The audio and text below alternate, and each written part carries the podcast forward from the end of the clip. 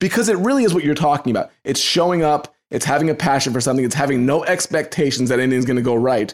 But if you put yourself in that spot, it's never going to happen if you don't. So he is now a 16 time Emmy winner. He left NFL Films. He worked for NASCAR. He does he does his own production company. So I literally messaged him about a month ago, and I said,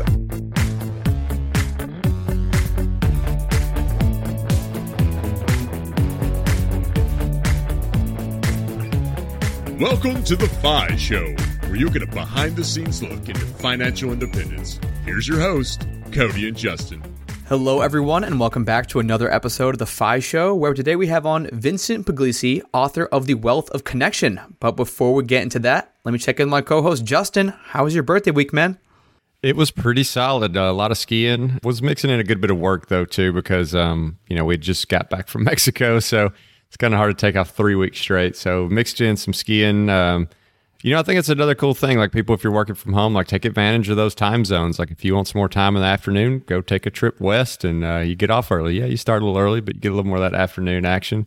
Um, but we made it back Saturday. Actually, hopped on an earlier flight, and then Sunday I got to go to my first NASCAR event. So there's Circuit of the Americas track in Austin, and so me and my buddy TJ went and uh, watched a NASCAR race. So that kind of sums up my week. Cody, how about you?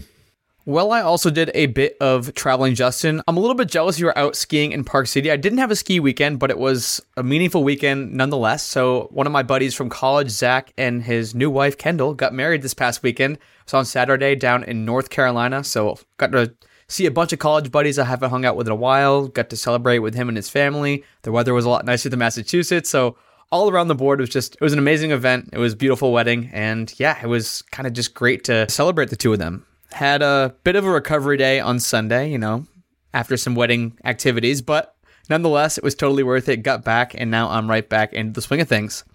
But Justin, that's enough about us. Let's tell the audience about the awesome freebie that we created for them. Yeah, Cody, I'm excited to make this available to all the listeners. It's the spreadsheet that I use personally from the time I started in 2015 when I had 38K to track and now I've got this spreadsheet that shows everything I've spent all the way up to today. We're busted over that million mark. And so it's a tool that I've found kind of stood the test of time. It's got all the categories in there for you. And I think it's just a really simple tool that's worked really well for me. And I hope it works well for the listeners. All right, Justin, I can't let you get away with not hyping yourself up enough because I've seen this spreadsheet and it is just all encompassing. It tracks all of your expenses, it tracks your net worth month to month, it tracks your income. It has kind of a ledger of all of your different accounts, whether that's bank accounts, 401ks, IRAs, anywhere where your money is sitting, Justin has a place for it. And so basically, what Justin did was he took his spreadsheet that he uses himself, he made a template version for all of you guys to use, and he went ahead and recorded a video to show you exactly how he uses it month to month to track his net worth, income, and expenses. You can grab all of that for free at thefishow.com slash spreadsheet. That's thefishow.com slash spreadsheet. All right, so in today's interview, we have Vincent Pugliese, author of The Wealth of Connection. And the book title is just spot on. In this interview and in the book, Vincent talks about how your network is your net worth, how forming those right connections early on can lead to so many different amazing opportunities. So we get into things like networking strategies, like how do you physically go meet new people? Is it through LinkedIn? Is it through events? We'll get into all that stuff in the episode. How do you actually nurture and garner these connections? Like how do you, you know, not seem so salesy that you go and approach someone, hey, I'd love to get X, Y, and Z from you, but how do you make it a natural connection? How do you naturally follow up with people? But how do you also turn those relationships into advantageous situations for you? Yeah, Vincent is definitely just a great storyteller. We got to really see that firsthand at the campfire down in Florida. Me and Cody were both there and saw Vincent speak, and he's just got so many incredible stories. And you know, I think a lot of times people can look at at someone and see all the success they have and think that maybe they got some lucky breaks. And sure, everyone maybe has a little bit of that, but with Vincent, you can just see it's always these deliberate connections that he's making, and like Cody said, really fostering those relationships, which he gets into a lot on this episode. So maybe you're getting into a new field, moving to a new city, just trying to expand your network in some kind of way. This will be a great episode for you. Or if you know someone who might be interested, you can find all the links to Vincent's book or grab the show notes to share with a friend who might be interested in this subject over at thefishow.com slash Vincent. That's thefishow.com slash V-I-N-C-E-N-T. Take it away, Vincent. I always was entrepreneurial because my dad, even at 10 years old, I'll never forget, me and my brother were watching television. I've got an older brother, he's about a year and a half older. And we're watching television, and there's this ad for a commercial. And my dad and me and my brother oohing and on over the commercial and about this car that's on. And we're like, oh, look at that. It was red. And my dad gets up and he turns the television off. And he turns around right in front of us. He goes, okay, I want to let you know we are not buying you a car. If you're going to want a car, you're going to go pay for, the, I'm 10 years old. You're going to go pay for the car, you're going to buy gas, and you're going to pay for your own insurance. And I'm like, I didn't even know what insurance was. But he's like, car, gas, insurance. And my brother was lined up with it. He got it. He was working. So I'm like at 10 years old, I'm like, I'm going to have to make my own money. So I had a paper route the next year. I was pushing a cart up a, up a hill. So ever since I was 11 years old, I was making my own money and I wasn't doing it through a job. So he taught me really well like you go and you go earn income and you go control your own destiny in a lot of ways. I didn't understand it totally at that point, but I had a work ethic from what he taught me. And I was a waiter and I was a busboy and I worked at a convenience store. So it really came from there. But the entrepreneurial side, you know, was never talked about at that time. It's talked about all the time now. But when I was in elementary school or in high school, you went to school to go get a job before, after you went to college. That's the way it was. There was no talk about business. I knew in high school that I was not meant for school. I knew I wasn't meant for a job. I knew it because even my guidance counselor, as they're going through, like, what are you going to do for a living? I walked into her office and she said, What do you want to do, you know, for a career? And I said, I said, I don't know. I just don't want to wear a tie every day. And she got mad at me. She got mad at me. She said, No, I'm serious. I said, No, I'm serious. I don't want to sit in an office. And I got serious. I, don't want to sit in an office and wear a tie every day. That sounds miserable. And she kicked me out of her office. She literally said, Leave. And I knew at that point I wasn't built for what they were creating. And I remember a friend of mine when I was a senior in high school saying to me, like, what are you going to do? Because he was worried about me. And I said, I have no idea, but I'll figure something out. And the thing is, I remember clearly not being concerned when I said that. Like I knew I would figure something out. I didn't know how, but there was this internal, I am able to have conversations with adults and go back and forth. It was my own age and the teachers I didn't figure it out with, but in real life, I was good. So I'm like, something will work out. So that's kind of where it started, even though I had no clue about entrepreneurship or freedom or anything like that. Well, like you said, you, you could kind of tell that you knew that life wasn't for you, that you had some of the like the skills and the knack for this other way. And I remember the story actually that you told at Camp Five about like you you take you know, skipping school, going on the train, going to the Yankees game, and like in that story, like there are so many aspects, which you do a fantastic job telling that story. But there's so many aspects of that where you start to pick up like okay, you know, you got this knack, like you said, for talking to adults, for networking, for kind of thinking outside the box, like those little things, just hustling. You know, it's an overused word, but really putting the work in. And again, thinking outside the box, like I could just tell that you had those skills at a young age. And it's very interesting that you recognized it. Well, it's funny because you recognize something, but you really don't know what you recognize because people will laugh. You know, when you can get in a conversation and make a 42 year old guy laugh in, a, in an adult conversation, you go, where did that come from? That wasn't what I learned in, in science class at 14. That wasn't there. So I had to kind of work with that. I had loose morals, I guess would be the best way to say it. you know, I was a thief. I was arrested for stealing during those years. I ran with a really rough crowd. So you learn a lot of charisma in that time. You learn how to talk to people. What I had to learn later was that charisma is not character. And there's one thing to charisma, and you can kind of win people over. But when you win people over without character, you wind up losing trust. So I didn't know that part until later because I think a lot of times you can get by with your charisma, right? And then eventually you keep burning bridges, but then you, you know, charm the next person. They don't know your history. And then eventually, like a snowball, it catches up to you. That was me. So there was so much learning along the way that was not book study. So, as a charismatic guy who knows he doesn't want to wear a tie to work, what did you do in those early years for work? Like, how did you make money? Oh, it was making money was never hard. Not I didn't make a lot of money, but I didn't need a lot of money, right? I mean, what was it? It was going out to clubs and girls. I, I didn't have a I didn't have a boat and I didn't have a beach house, so it wasn't really hard. But I worked for a convenience store where I, you know, became manager. The one thing I had, I guess, is I had a work ethic. I was never too good to not work and my parents wouldn't put up with it anyway. You're gonna work. This is this is gonna be life. You're gonna work. So I knew from an early age, you know, there's always people are always hiring, and uh, and if you can go out there and if you can work hard, people are gonna pay you. So money wasn't the problem. It really was what am I doing with my life? what is eventually what it came down to after, you know, making some good money. And you've mentioned some of these jobs that you've done and the work ethic, but they're still working for someone else. And when you talk yeah. to people, it's like 100% of the time, even if it's less money, there's just something more exciting about making that dollar that's like kind of out of thin air, seemingly, that you've made from totally. yourself. So, like, what was that first memory you have of like a true, like, entrepreneurial dollar? It was a long time. I, I tried a couple little things, you know, I tried a couple little things, but essentially, that's why I think it didn't click with me yet because even though I was working job to job and I can do all these things we were talking about, I was always doing it for somebody else. I didn't start a business. I didn't do anything where it's like you see kids now and the opportunities with your phone to make money. I don't think people appreciate what they have now compared to 1990 where you didn't have any of those things. So it really was working for somebody else. And then even still when I became a photographer. So now I go through these 4 years of hell, 5 years of just raising hell and causing trouble. And then I wound up just waking up after, you know, a nightmare of being caught stealing because I had a woman at the place that I was working for that caught me stealing from her. Like we would over here's what we do. We would overcharge customers at this convenience store by like 50 cents or a dollar. But there was no digital anything. There was no way to keep track of it.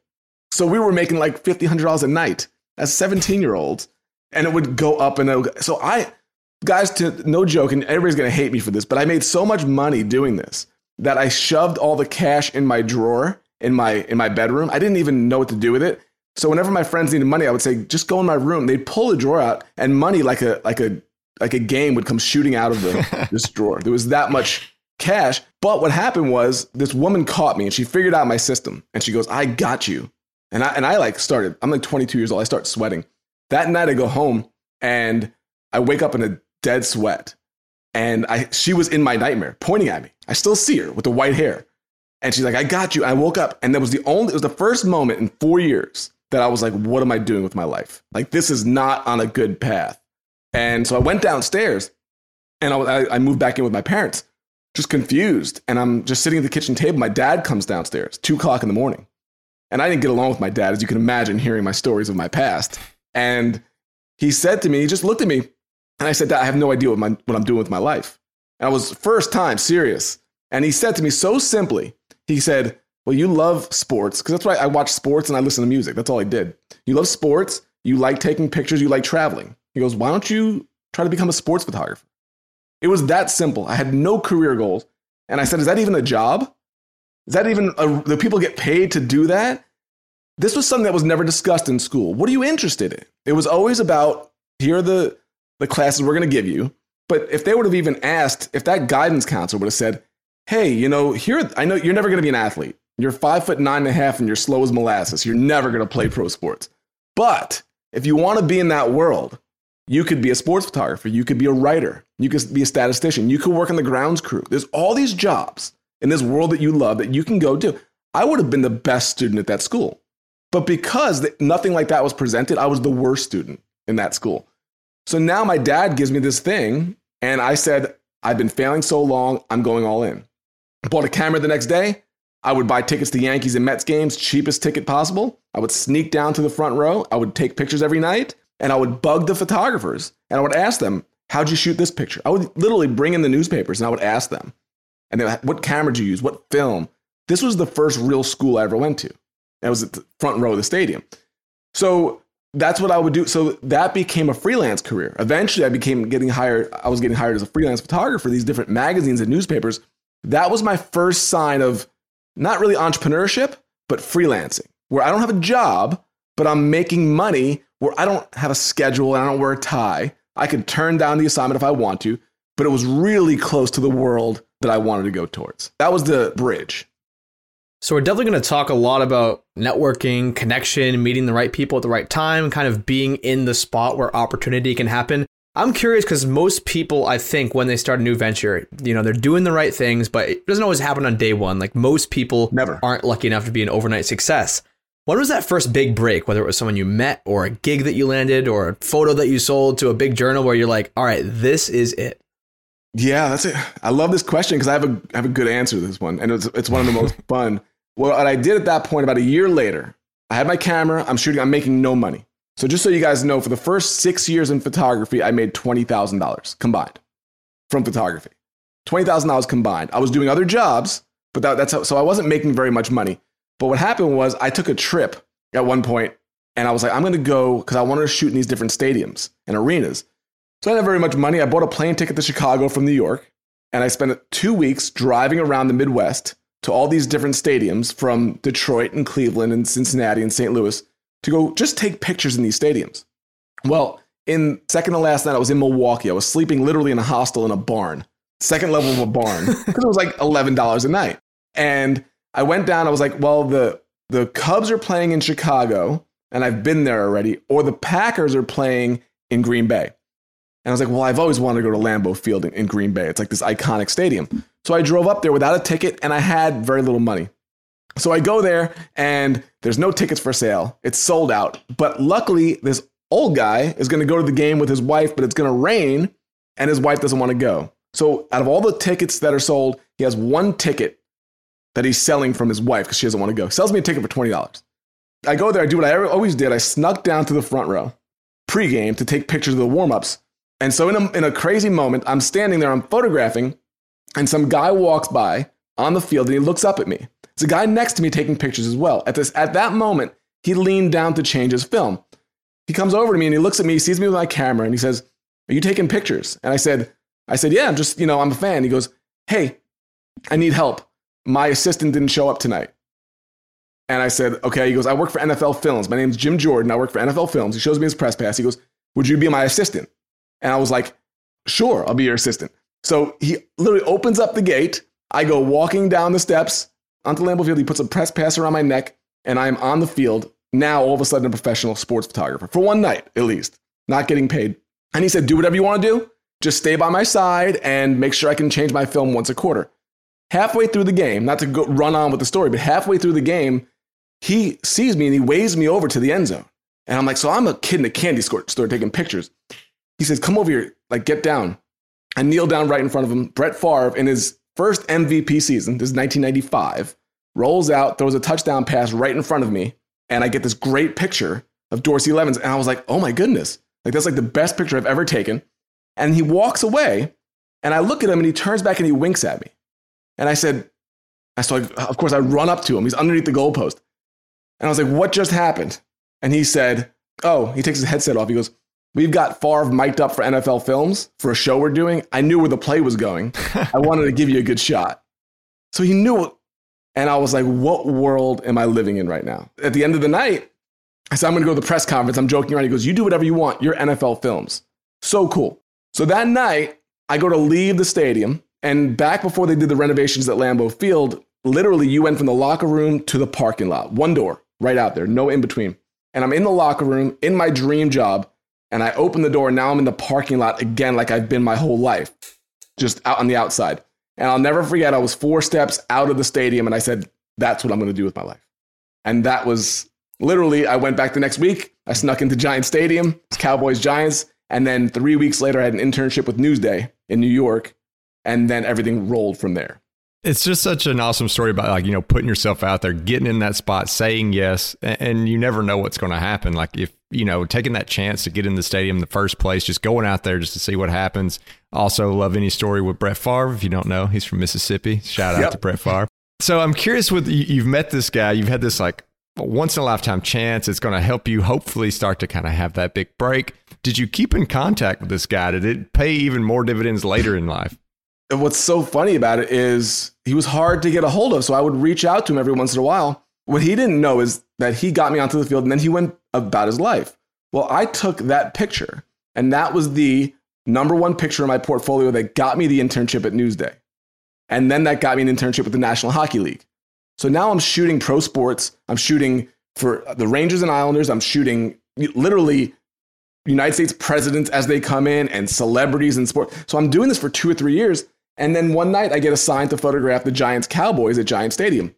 And I walk into the stadium and now I'm kind of pro. I've been doing it, it's not so overwhelming anymore. And I look on the sideline and who do I see? There's Jim Jordan, NFL Films, like 20 feet away from me at Giant. He's shooting the game for NFL Films. So I walk up to him. I said, You probably do not remember me. But I told him the story and his mouth was open. He goes, I remember everything about that. I remember that night. I remember you. He goes, You've got to be kidding me. Like, you've made a career from this? And I told him the whole, he goes telling all his buddies what happened. He said to me, he goes, every, he goes, I've told your story for ever since, like I'd see him three years later. He goes, I tell your story to everybody because it really is what you're talking about. It's showing up, it's having a passion for something, it's having no expectations that anything's going to go right. But if you put yourself in that spot, it's never going to happen if you don't. So he is now a 16 time Emmy winner. He left NFL Films. He worked for NASCAR. He does, he does his own production company. So I literally messaged him about a month ago and I said, I want to interview you for my podcast to tell the story. He's like, I'm in. Let's do this. So I'm going to be interviewing him about a month on my podcast. Wow, that is a full circle story. Back from yeah. 95 to, you know, 2022. Yeah. Keeping in contact with this guy. That is just absolutely nuts. Do you have any more stories like that? Because, you know, a lot of people are listening, probably motivated, probably inspired, but, you know, obviously not everyone listening is a sports photographer, has any yep. interest in sneaking down to the front row and, no. you know, getting lucky. Where you can, yeah, I'm just kind of curious if you have any other examples where being or, or just getting yourself in a place where good things can happen to you. Like, you know, where opportunity is where like luck and preparation meet or whatever that saying is. We'll be right back after a quick word from one of our sponsors. Today's sponsor is one I use on a daily basis at my company, Gold City Ventures. That is the sound of a sale in your Shopify store. But did you know that Shopify now also powers in person selling? Shopify POS is your command center for your retail store or small business. Accept payments, manage inventory, they have everything. Shopify brings together your in person and online sales business into one source of truth, one dashboard, everything in one place. You know exactly what's going on. And now they have all these customization options. They have plug and play tools you can integrate with Instagram or TikTok or wherever. You can take your payments by phone or by tablet. Shopify makes it easy. Plus, if you have any questions, their support team is there to help you. I know we have a lot of entrepreneurs in this audience, and Shopify POS just breaks down that barrier to accepting payments with your business. Sign up for a $1 per month trial period at shopify.com slash show, all lowercase, that's shopify.com slash show to take your retail business to the next level today. Shopify.com slash show. Now back to the show. Totally. Well, I'll give you I'll give you one that transfers, I mean, literally to this next phase. So for me, I became a sports photographer, then I became a journalist, and then we became wedding photographers, commercial. So for from 95 to 2015, that was everything. I met my wife at college for journalism. We both had newspaper jobs together, started businesses together. Around 2015, I started getting a little bored with everything. Everything I had done, I had done. Every time I tried to challenge myself, I did it. And so I started getting into this world of personal development, you know, the world that a lot of us are in. And I was reading, you know, Seth Godin and Andy Andrews and all these different books, Gary Vaynerchuk before people knew who he was. You know, Dave Ramsey, we got into before anybody, like 93, before he was huge. We followed his program, paid off debt. So I started going into that world, but I'm like, I don't know how to get into that world. I'm a photographer. So this is the whole transfer thing. So what happened was, and it's funny that you asked this question because it leads off of the last one so well, is I'm credentialed to photograph the Pirates playoff game. This is 2014, 2013. The Pirates hadn't been good in forever. They finally became good. So now they're the toast of the town. And so I get credentialed to shoot their playoff game. At the same time, there's a conference in New York, and it's Dave Ramsey, Seth Godin, and Gary Vaynerchuk in a conference called Business Gets Personal. And I'm like, these are three of my guys. So I had this old world versus new world. And I think a lot of your people are going to be in this spot. I'm doing this one thing. I really want to do this other thing. I have experience here. I'm afraid to leave it, but I really am excited about this world, right? That's where I was at. So I had this decision to make. Here's the crazy part Dave Ramsey hired us, my wife and I, to photograph for them in Pittsburgh the week before that. They were coming in for one of their live events. They found our work or whatever. They hired us. So we're doing portraits of Dave and his daughter Rachel and all the people at the event. And Chris Medford was their producer. So we're just hanging out. This is what happens when you're when you're in the world.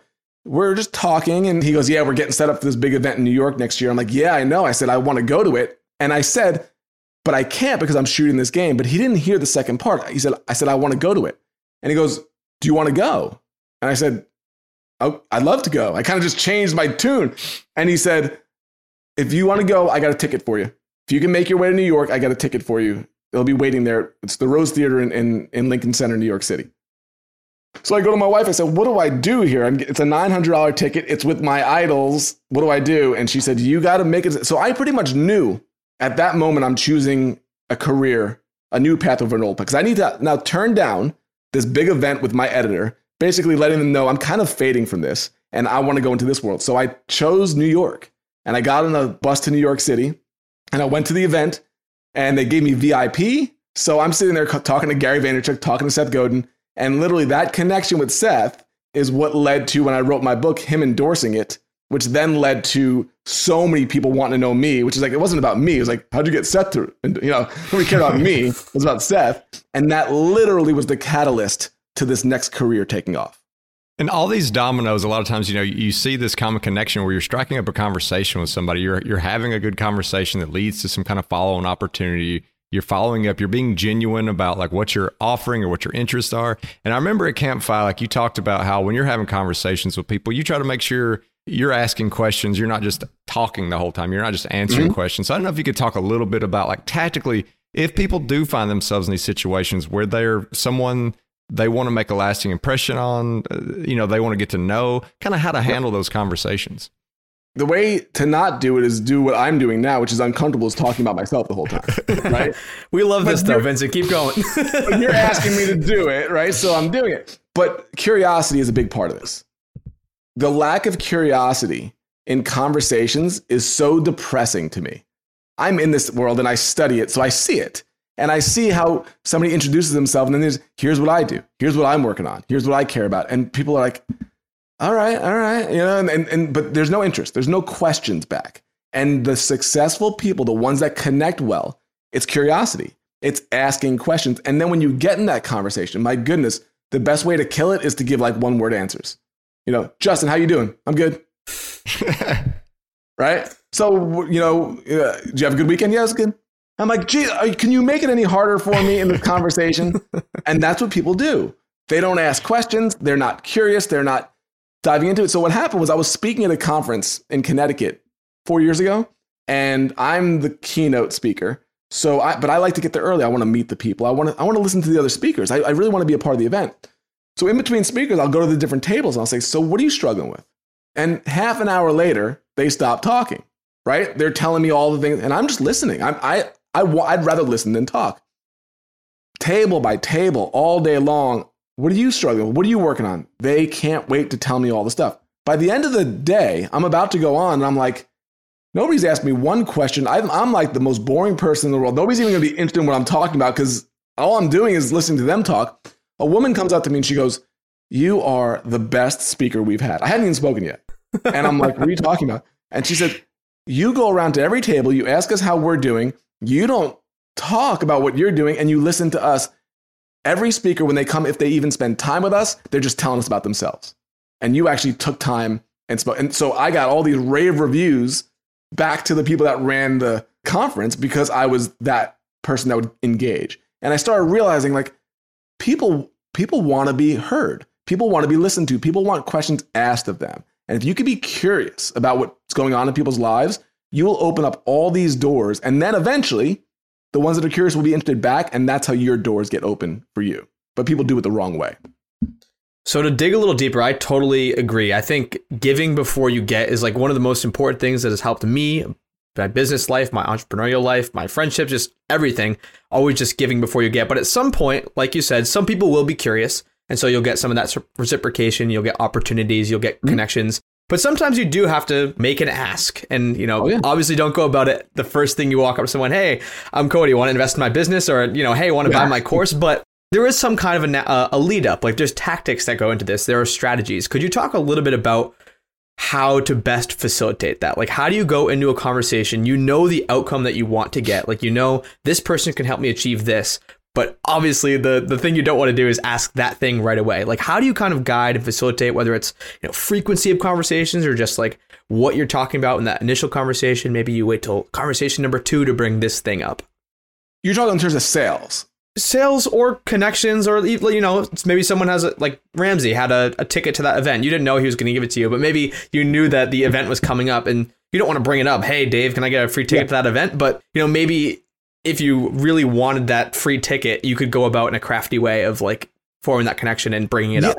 I think honesty, I mean, that's the whole thing. So many times we're kind of beating around the bush. We know we want, so we won't really say it. So it kind of gets a little kind of like are you reaching out for a reason or are you are you doing this genuinely? I'll give you an example. Like I reach out to people daily. I call it the hour of giving. So I wake up every day and I try to do it first thing in the morning, but sometimes it's two o'clock in the afternoon. And I spend an hour and it's nothing to do with me. It's literally like if Cody comes on my mind, Justin comes on my mind, what the, what's going on? Let me send them a message. Maybe I write a thank you note for something that they did. Whatever it is, spend an hour on that. Here's what happened, guys. And I think this goes to your point. It might, it's not the best sales technique at all, but it worked was I would do this on a consistent basis and people, and I would see how people are doing. Invariably, people are going to ask how you're doing if they're curious at all. Not everybody. Some people, no joke, I will reach out to, ask how they're doing. I'm doing great. There's not even a question back. I'm like, that's not, you're not being a great conversationalist. I'm judgmental, but I'm seriously, like, how could somebody reach out? You don't even, you're not even curious about what's going on except for just answering for yourself. But people come back and they're like, hey, what are you working on? You know, after you're involved in their life. And I'm like, oh, that's that was back when I was writing my book. I was like, oh, by the way, I'm yeah, what am I? I'm writing a book. And they're like, what kind of book? I said, it's called Freelance to Freedom. It's, you know, it's a journey for entrepreneurs to build a life of time, money, location, freedom. Well, I'd like to read that book. I'm like, I'll send you the PDF if you want to read it. What happened was I sent that book out to 500 people by PDF during that time because of the conversations. Over time, I said, hey, would you write me a review? If you like the book, would you, would you just send it to me? I'll, I'll keep it. And when the book comes out, maybe you could post it on Amazon. So they all started writing me these reviews because I'm sending them the book because I'm connecting with them. I had people get back to me, and you guys will appreciate the story. One guy, Sam Lynch, wrote five pages of notes for my book, and he was like impacted by it. But then he said, "There's a story in your book, and it's about your dad, and it's a story I told you guys earlier." And he's like, "You buried that like midway through the second part of the book. If you put that story near the beginning, I think it would just be killer. Just have that early in the book." So I I made that change from his feedback well, I was at FinCon in Dallas a couple years ago. I meet Jonathan and Brad from Choose FI. Like we had connected a little bit, but we met there. We're talking. They're asking me questions about the book. Jonathan wants to read the book. I sent him the book. He's going to South Africa to visit family. He's reading the book on the plane, and he messaged me and he goes, Vince, that story about your dad early in the book, as soon as I read that, I was hooked. And then they asked me to be on the podcast. And I was like, that was all from what you just talked about connecting with people, being interested in them, them being interested back, because I didn't push the book on them, because I just mentioned them and they really wanted to read the book instead of me saying, hey, read my book and leave me a, a review and buy it. It was mutual interest. That led on down the road. And then, as you can imagine, you get on that podcast, 50 other people want to have you on their podcast, and so on and so on. And that all came from that. So I think a lot of times there is hope, there is expectation. But like you said, Cody, if you're generous first, if you're, I say it this way, and this is the way I describe it in the beginning of my book we have generous goals and we have selfish goals. And there's nothing wrong with either of them. I have selfish goals, right? We wanted to buy a house with a pool in Florida. Selfish goal doesn't help anybody but me and my family. The problem is most people put their selfish goals at the top. So you say, what are you getting? That's what I don't, that's why I don't like journals. It's all about what you want, right? Uh, what are you going to get? So all my selfish goals up top. This year I'm going to do this, this, and this. So it's all about you. So what I describe is your generous goals have to go on top. Meaning, guys, how is your podcast going to change these people's lives? Right? You're on here, and you guys, I'm sure, have selfish goals, but you want to deliver the best podcast you could possibly do for your listeners. It's a generous goal because if you can change their lives with your podcast, it's wonderful. But if you can change their lives with your podcast, your selfish goals will be taken care of. And I think if I want just to change that approach, that's the way we think more than just, hey, how do we get what we want? Because if you can get your generous goals on top and you know who you're serving, you're going to get all the stuff you need. That's a great way of putting it about, you know, if you, you do that part, you take care of the people, you put out a good product, you help people, like the other, the rest of it will kind of take care of itself. And I'm curious, and it's okay if you don't, but like when you think about like relationships and people that you meet, and like you mentioned, the guy from NFL Films was a little hard to get back in touch with. Mm-hmm if you have any kind of system for making sure that you're just touching base with people ever so often, because I know for me, like a lot of times, you know, I have friends that are, are, terrible at texting back, and that's okay. Like if if they don't text back for a couple months, like I'll just shoot them another message, and I just kind of try to stay in front of people's mind mm-hmm. so you don't get kind of forgotten about long term. Do you have like anything that you do systematically to make sure, hey, it's been too long since I haven't touched base with this person? I should have a CRM. I should have it all. You know, I should have that I don't go well by that. You want to know why? Because I go by touch and feel with it. Whereas if somebody comes to my mind and I'm on social media or whatever it is, or I'll see something. I'm like, I haven't spoken to Cody in a while. I see it. That's when I send a message. If I see somebody doing something well, that's when I send a message.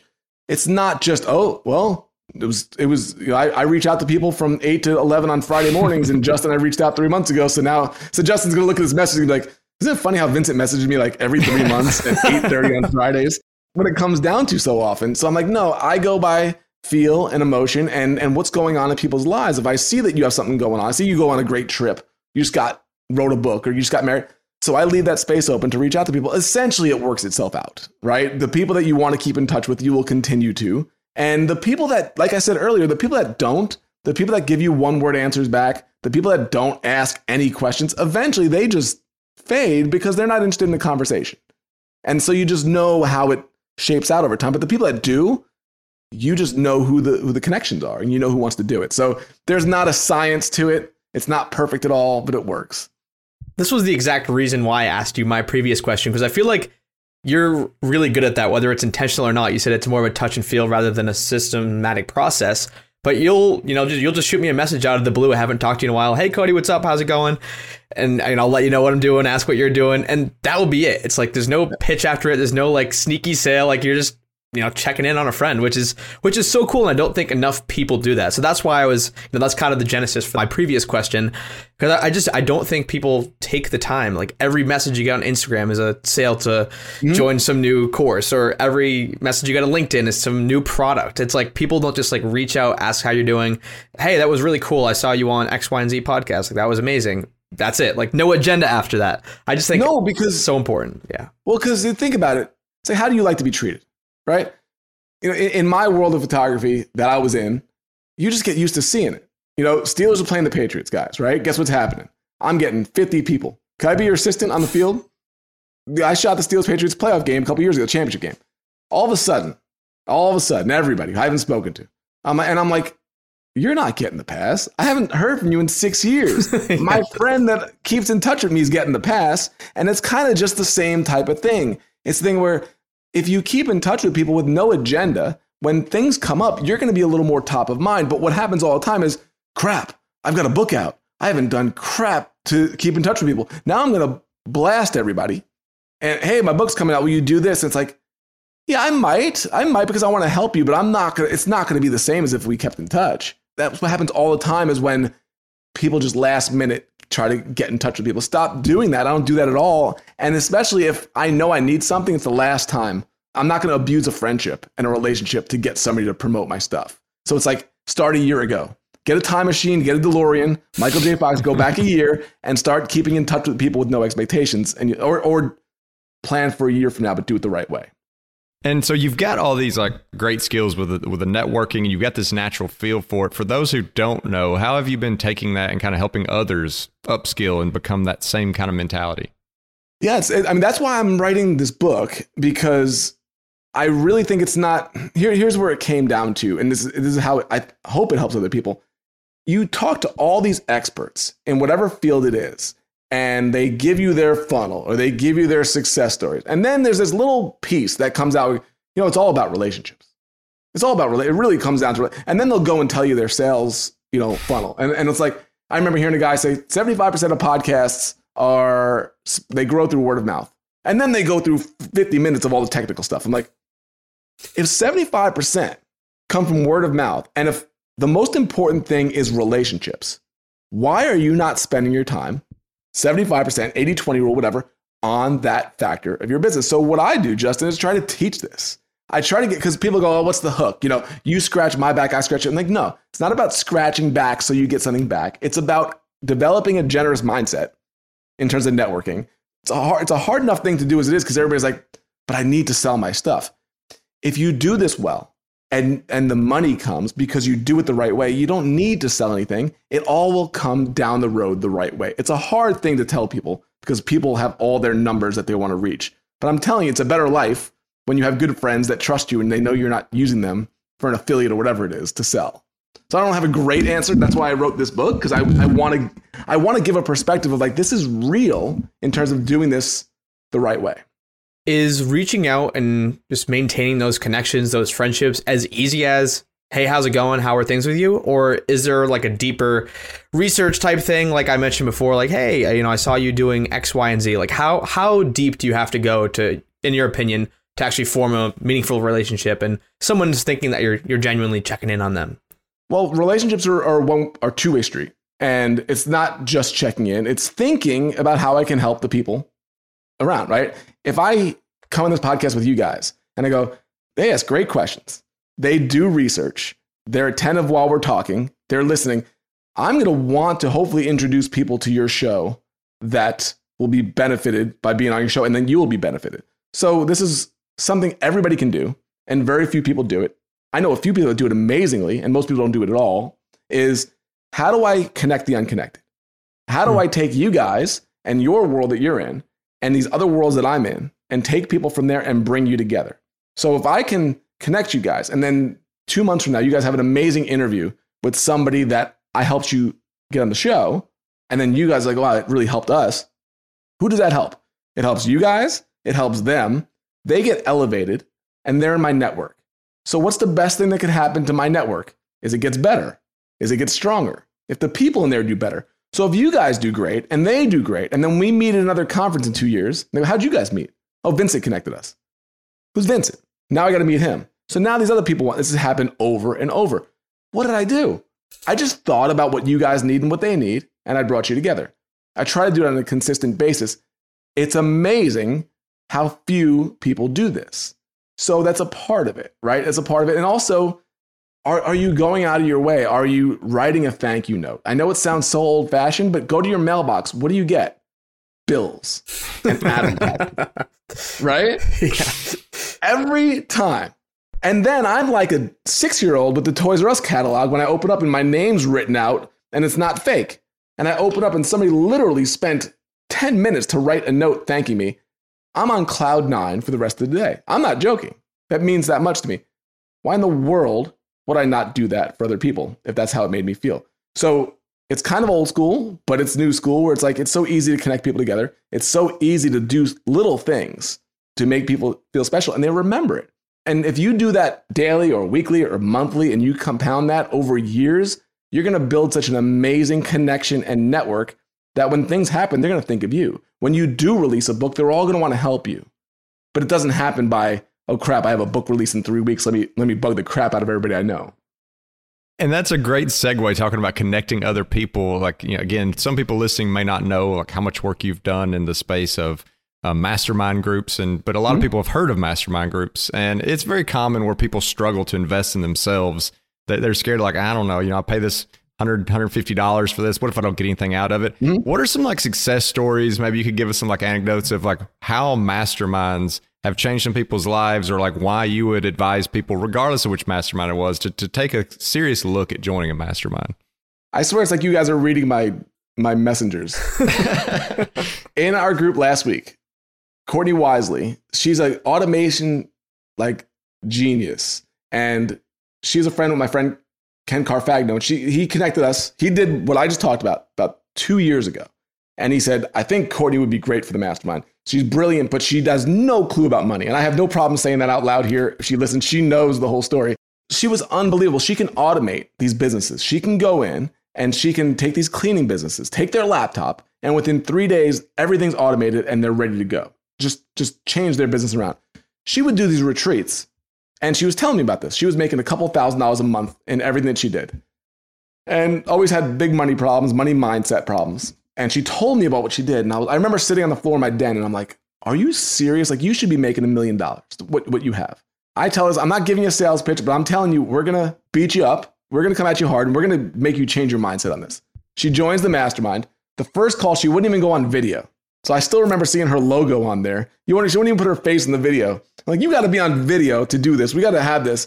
So she's telling us her story and what she can do. And I see everybody's mouths open.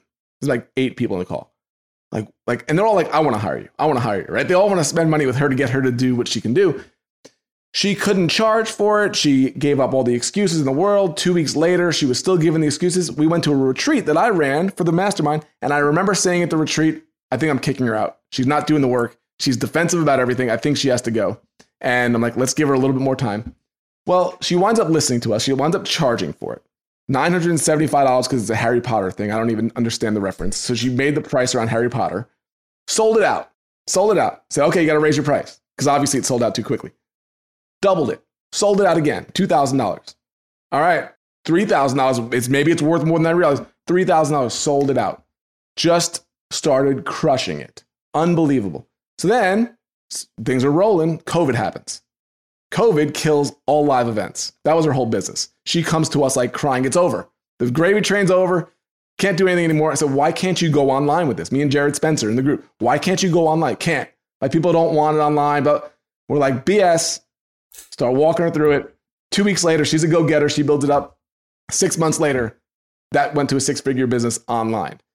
Three days ago in the group, she just messaged, hey guys, just hit a million dollars. Just made my first million. Wow. This was from two, little over two years ago when she started. That wasn't me. She's the brilliant one, but we give the nice kick in the pants to get her moving. That sounds like the wealth of connection, being connected to the right, right? people who know things that you don't know, and you're going to be, you know, willing and humble enough to learn those things that you don't know that you don't know. We haven't mentioned the book, its title yet, The Wealth of Connection, but I'd love if we could quickly just like walk through that. That was a perfect example of someone who just they weren't connected to the right people, they didn't know the right tactics or the right business strategies, or you know, it doesn't have to be business per se, no. but just getting connected to the right people, your people. So yeah. yeah, let's let's talk about the I guess the genesis of the book and maybe just a quick overview. You don't have to spill all the beans, Vincent, but would, I'm yeah. sure our audience would love to hear it. Yeah, it, it came down to this, and I want to, you know, alliterations they bother me a little bit because it's so easy sometimes. But it really came down to it was like I started looking at what what do people do wrong and what do they need to learn and what can we really help with this? And I was like, looks like we talked about earlier, charisma is not character. That's a that's a part of the first part of the book because character is the first part of the book. If you don't have the character, everything eventually will collapse on itself. We all know people in this industry that have done really well for short periods of time, and then their character came out, and we saw failings and something that was really good was not good anymore. We've all seen it, whether it's celebrity or in our own businesses. So that goes to the whole generous and selfish thing. If your character is right, if you have generous goals, boom. If, you, if we can get that by the end of part one, we're in good shape. Then it's curiosity, what we talked about before. And we go deep into the curiosity side of it.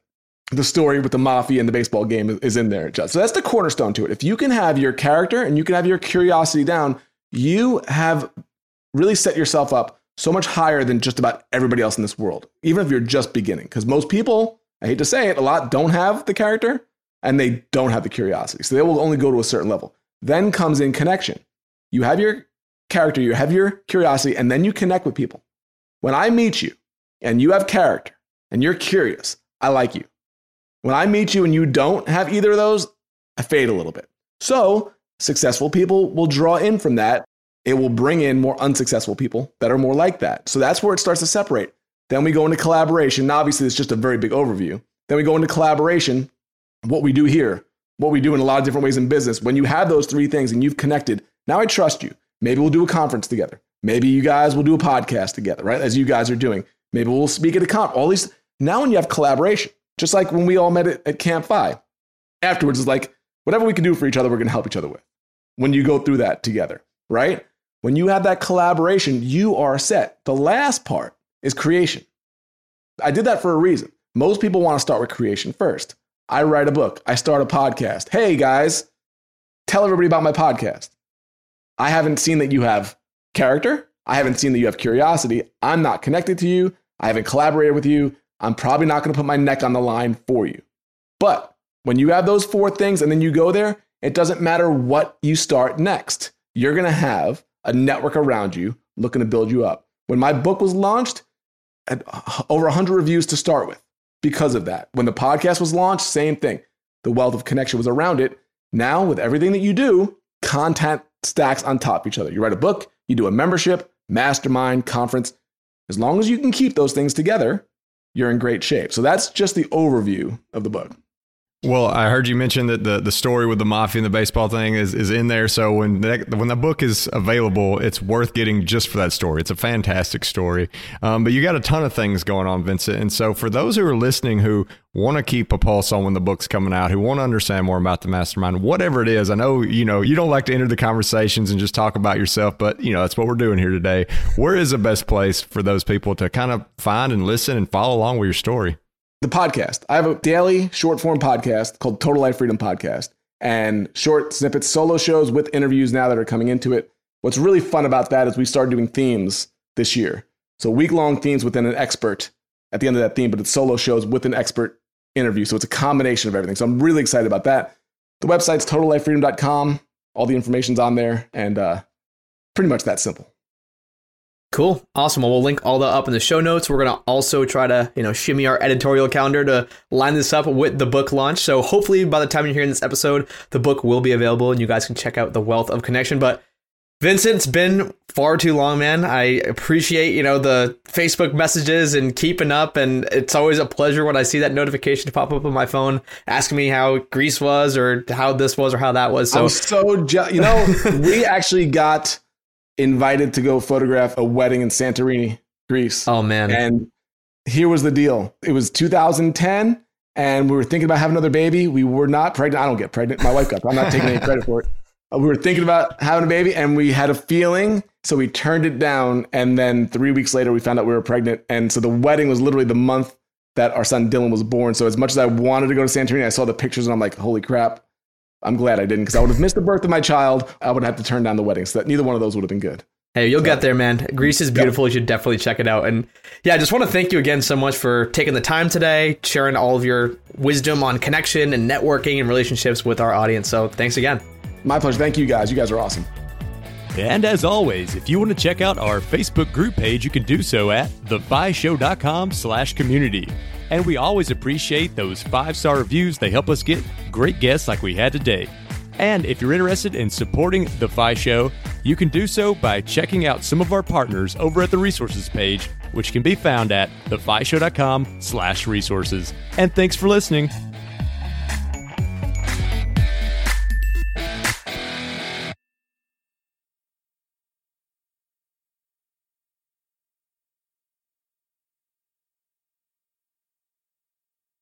Hey, real quick before you go, I just want to remind you that I have made my personal like budget and net worth tracking spreadsheet available, the very same one that I use to track my net worth from $38,000 to over $1.2 million available for free on our website at thefishow.com slash spreadsheet. So you can go download that today. That's thefishow.com slash spreadsheet.